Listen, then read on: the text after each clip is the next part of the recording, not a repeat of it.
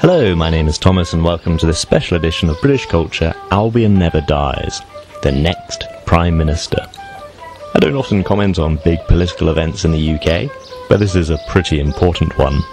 Boris Johnson resigned, and so we are in the process of choosing our next Prime Minister.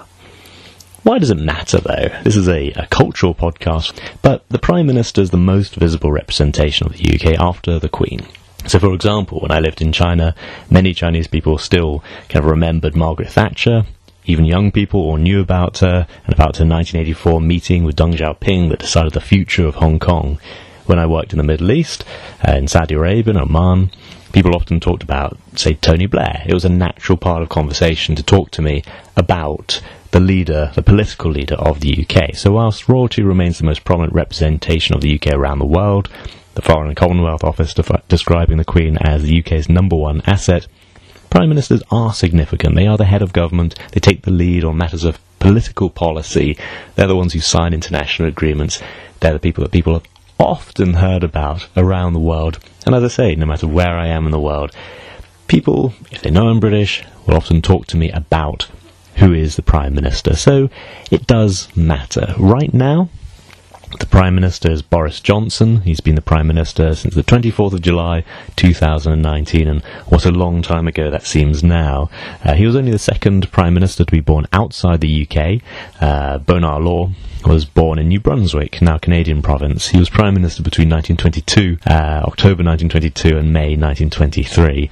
Um, but Boris Johnson is the first to be born outside the UK territory, as he was born in the Upper East Side of New York City. He'd been mired in personal scandal after three years and resigned, I say, on the 27th of July.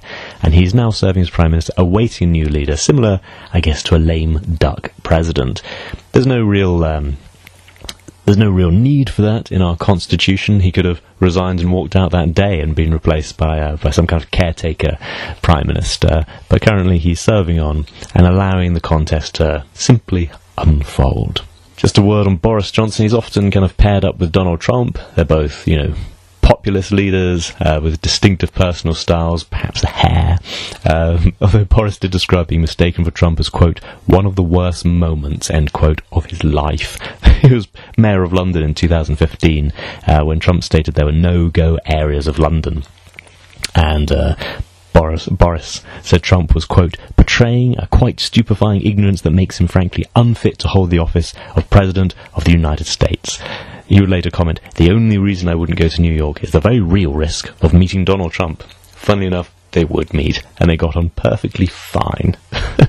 As mayor, Boris uh, became famed for the Boris bikes that he really helped roll out. He didn't start the project, but he's the one who really took it through, took it through to fruition. Um, and so those Boris bikes, you can hire them, ride around London. There's still questions over the costing and things like that, uh, but they are incredibly popular. And of course, he oversaw the Olympics. Um, but he also oversaw new laws prohibiting alcohol on the tube, uh, which is a bit of a change. When I visit the capital, I see those notices on the tube. Um, so he's viewed with as a mixed record, as having a mixed record in London. As Prime Minister, uh, he got Brexit done. That's what he was elected to do. He did it. Um, then, of course, he caught COVID in the early days of the pandemic, uh, was hospitalised, um, and ultimately pulled through and oversaw the most successful vaccine rollout in Europe, I must say, with no mandates. Nobody's been uh, forced to have it who didn't want it, but it has been the most successful rollout of vaccines in, in the world. His downfall, however, is very much down to his personal characteristics. Um, the news cycle over the last, especially six months, has followed a very, very regular pattern. Boris Johnson lies. He sends out ministers to lie on his behalf and got caught out. That happened with a lobbying scandal in which someone was found to have broken the rules. Boris Johnson changed the rules to make what he did allowable, as it was one of his friends. He then with regards to lockdown parties. He was accused of attending a party during lockdown, breaking the rules that he had written. Very simply, he lied. He sent out ministers to lie on his behalf, and he got caught out and was fined by the police, the first ever prime minister to be done by the police. Um, and many people thought that would be the breaking point, that he would have to step down after that. Um, but he clung on determined to stay on, uh, despite the cries from Parliament saying that he should go. But it was a very minor case ultimately of uh, a very minor figure, Mr. Pincher, um, who apparently uh, cannot keep his hands to himself when he gets drunk. And Boris Johnson said he had no knowledge that he was like that. But that was a lie, and he sent out his ministers to lie on his behalf, got caught out. Um, the quote coming out, pincher by name, pincher by nature, and these ministers who've been sent out again and again and again to lie have ultimately said it, it's they can't carry on. Um, I think it was 58 of them resigned in a single day. So that triggered his his resignation on an issue of trust, although as one person put it, the British government has fallen because one man has pinched another man's bottom. course, there's more to it than that. But we now enter the stage where we have to choose a new Prime Minister. And that is a very, very interesting process, I think. I hope you'll think so. Uh, the Prime Minister is simply whoever leads the largest political party in the House of Commons or the largest coalition, whoever appears to be able to get legislation through. So House of Commons, of course, started to evolve in about the 13th century. So whoever's the head of that is considered the Prime Minister, and they're invited to form a government by the monarch. The Prime Minister is not directly elected by the population, but when people vote in general elections, they're actually voting for their local representative, but many people don't know their local representative, so they'll make their decision on the party of the Prime Minister. There's no official start date for Prime Minister, it's gradually evolved over time. Robert Walpole is often considered the first leading the government from 1721. If you accept him as one, he's also the longest serving Prime Minister for around 30 years. He generally went with First uh, Lord, First Lord of the Treasury, um, and again, the first person who was kind of officially referred to as the Prime Minister is often considered Sir Henry Campbell Bannerman. Again, he was considered Prime Minister, but he also had many other titles. Again, First Lord of the Treasury.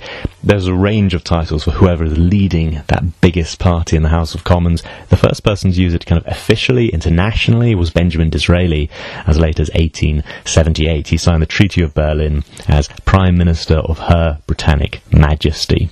Um, but again, it's one title of many, and it's gradually evolved over time that we accept Prime Minister as the title of whoever leads the government.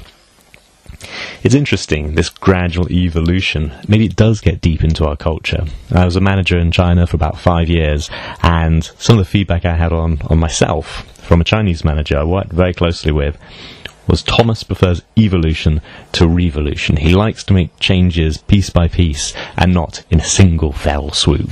Um, whereas, of course, the Chinese inclination, especially among a lot of Chinese managers I worked with, was they wanted revolution, they wanted it now, they wanted it yesterday. Um, whereas I followed the standard business model of you present your problem, you present some possible solutions, you have a bit of back and forth as you take on people's ideas and feedback, and you gradually get to that new change, and then you solidify that new change. It's a process. That's what the School of Management teaches, but perhaps, perhaps this is also something that's quite deep and it's quite cultural as well. I say this is how our government has evolved, piece by piece by piece. Right now, there are 650 members of parliament, and again, a general election is when all 650 constituencies have an election at the same time. They're separate, but at the same time. The government calls this with a term limit of five years, but they can call it much, much sooner. So it's quite unlike, for example, American elections, which have that election cycle. Ours is organic. It happens when it happens. One member of parliament represents about 92,000 people or 68,000 electors. Some of those people are children. Um, that does vary across the country. The Scots, for example, are overrepresented by agreement by the Act of the Union. Um, these members of parliament are actually very, very easy to meet. I met my local member of parliament uh, a few months ago. I didn't travel very far. She has her surgery every week. Uh, you simply have to telephone her, uh, telephone her constituency office or email. Imagine you can tweet her as well. Uh, I didn't try that. I just telephoned and made my appointment.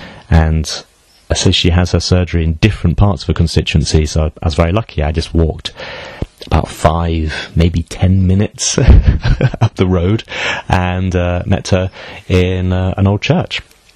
And uh, I was I was very cautious because I thought, well, maybe she doesn't have much time, um, so I really tried to keep it as short as possible. But actually, she had lots of questions to ask me about an issue I had, um, my wife's visa, and she was actually very good. She gave me a lot of time. Um, in fact, I got kind of got invited to this through a letter through the post. Um, so MPs are very, very, very accessible. Perhaps for some people listening outside the UK, it's interesting to note there was no metal, metal detector going in. I was just going into a church. There's no huge security arrangement around. And this has been questioned. Very sadly, there was a Member of Parliament who was stabbed at his surgery in 2001. Uh, Sir David Amess would ultimately die of his wounds. Um, this was uh, someone in his constituency who sympathised with the Islamic State and so identified him as a target. The, this fanatic was caught by two unarmed plainclothes policemen. Um, they simply had they had truncheons and they had pepper spray, um, but they were able to bring him down. Apparently, the the fanatic thought that he could stab the MP and would then be shot by police. Um, but he was put on trial, and it did lead to a review of MP safety, and it was ultimately decided that our democracy is more important simply that our MPs should be as accessible as possible, and that this is such an exceptional case um, that it should not change what we do.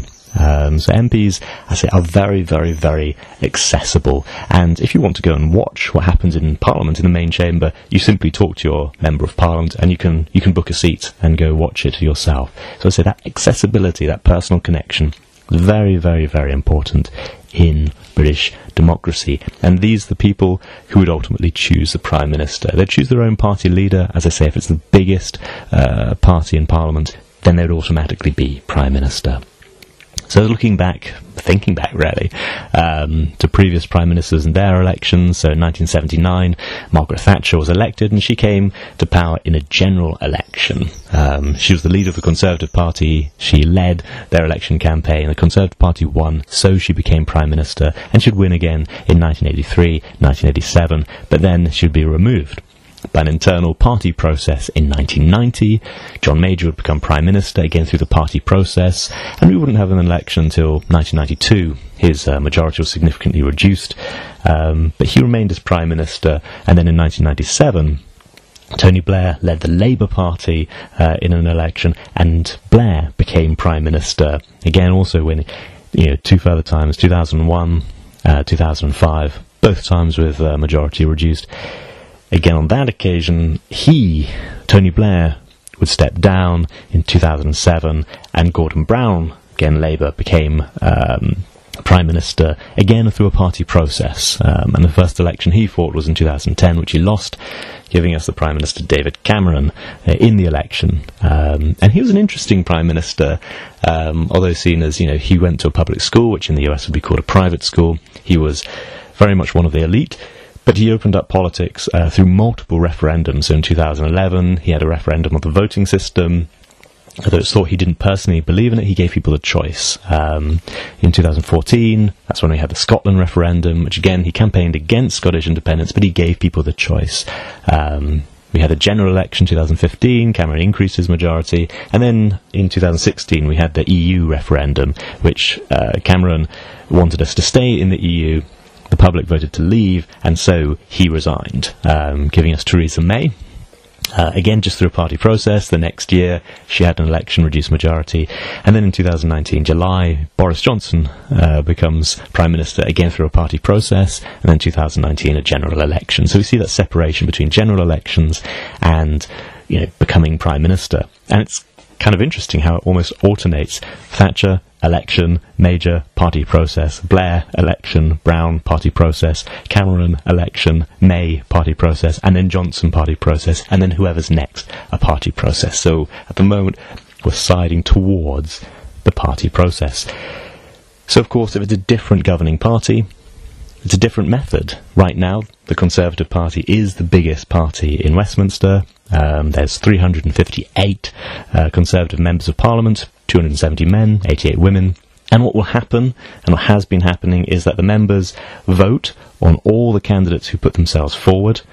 One will be removed, then they'll have another round of voting. One will be removed, and so on, and so on. And this is all overseen uh, by the 1922 committee who oversee the voting rules. So last time, uh, one candidate needed a dozen backers. This time there are so many candidates, uh, each uh, candidate needed 20 backers. But even then, we ended up with quite a large number. And they've been eliminated and eliminated in multiple rounds. Ultimately, two will be left, and these are being voted for by their colleagues in Parliament, the 358 Conservative members of Parliament. They are voting for this, and when there's two, that will go out to the general membership. So all those throughout the country who, who pay their 25 quid a year to be members of the Conservative Party. It's an interesting process. So who's up for it? Um, I believe I'm recording this just as a vote is about to take place. So this is going to be out of date already. But over the weekend, actually on Friday and Sunday, there were two TV debates, each of them about an hour and a half, with the five candidates that were then uh, running. Um, so Penny Mordaunt has captured a lot of media attention, formerly a sub-lieutenant in uh, the Royal Naval Reserve. She given her initials, Penny Mordaunt uh, has the memorable slogan PM for PM, and she's the lead in many polls throughout the country. And that's interesting. She doesn't have the most number of backing within the members of parliament. We're not sure who's the most popular among the party membership, but among the general uh, population, she's been doing very, very well. Liz Truss um, is the, next candidate. I list them in no particular order. Um, I think just one of the standing orders for one of the debates. Um, Liz Truss has been Foreign Secretary. Uh, she's a Yorkshire lady from Leeds, and uh, she has the standard phrase that she came out with in the second debate I say what I mean, and I mean what I say. She's running on being basically a trustworthy candidate and also a proven candidate with her foreign policy experience. One candidate that, even though I follow politics quite closely and I do watch the debates in BBC Parliament, and I, I rarely do follow politics very, very closely, but I'd never heard of her. Her name was Kemi Badenoch, and she was born in London and raised in the UK, Nigeria, the US. Uh, her parents, of course, are Nigerian. Um, was a McDonald's worker at university, so she's not from the most privileged background, um, which may help her. Funny enough, it's the House of Commons, not the House of Lords. Um, she has come across as a surprising candidate, uh, surprisingly good, surprisingly likable. Um, give my own two penny view. None of them have given their views on my podcast, but I'll give my view on them. It's just that uh, she's probably the candidate I would most like round for dinner. she just seems nice. Um, Rishi Sunak is the candidate with the most number of backers in Parliament. So his own colleagues back him. He was the Chancellor under Boris Johnson has been heavily reported. You know, his his wife is a millionaire. Um, and was non-domiciled in the UK when he was passing uh, certain tax policies in the UK. So there's been a lot of talk over that. He's very much, having been such an expensive school, he's very much in the mould of, say, Boris Johnson or Cameron.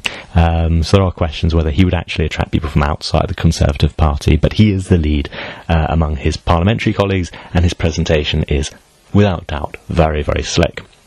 Another outside runner and the final candidate is Tom Tugendhat, uh, a veteran of the war in Afghanistan and Iraq, the chair of the Foreign Affairs Committee since 2017.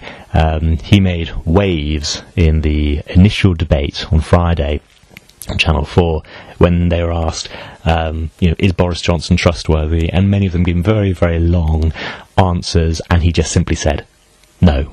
and received rapturous applause as a response. Of course, Channel 4 chose its audience to represent the country, not the party, and it's the party that is deciding.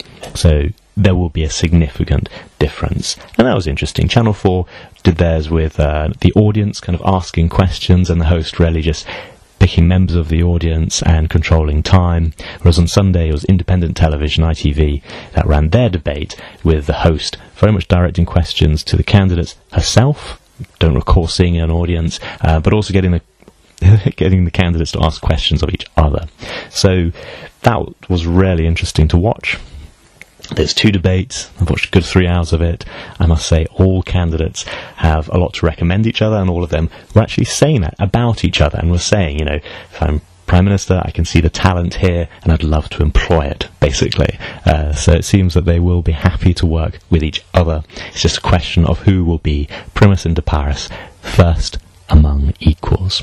So, we have a new Prime Minister coming very, very shortly, and uh, I said, well, we should get that new Prime Minister in September. For now, we're just going through those parliamentary votes until we get the final two candidates. I shall be watching it with great interest. Thank you for joining me. Goodbye.